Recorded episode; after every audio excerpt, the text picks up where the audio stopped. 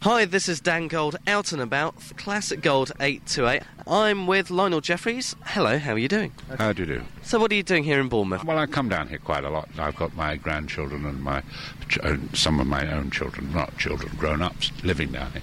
This is my sort of home ground. Wimborne, I was at school at Wimborne. So, what is your most famous role? Been a lot of them, a hundred and odd, fifty movies.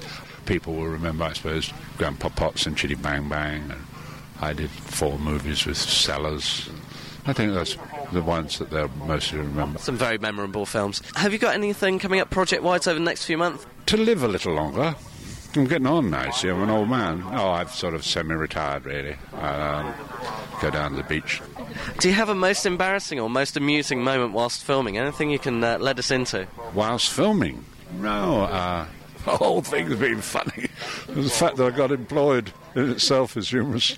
I think we'll leave it at that. This is Dan Gold out and about for Classic Gold 828. Now back to Hills in the studio. and give him a rise.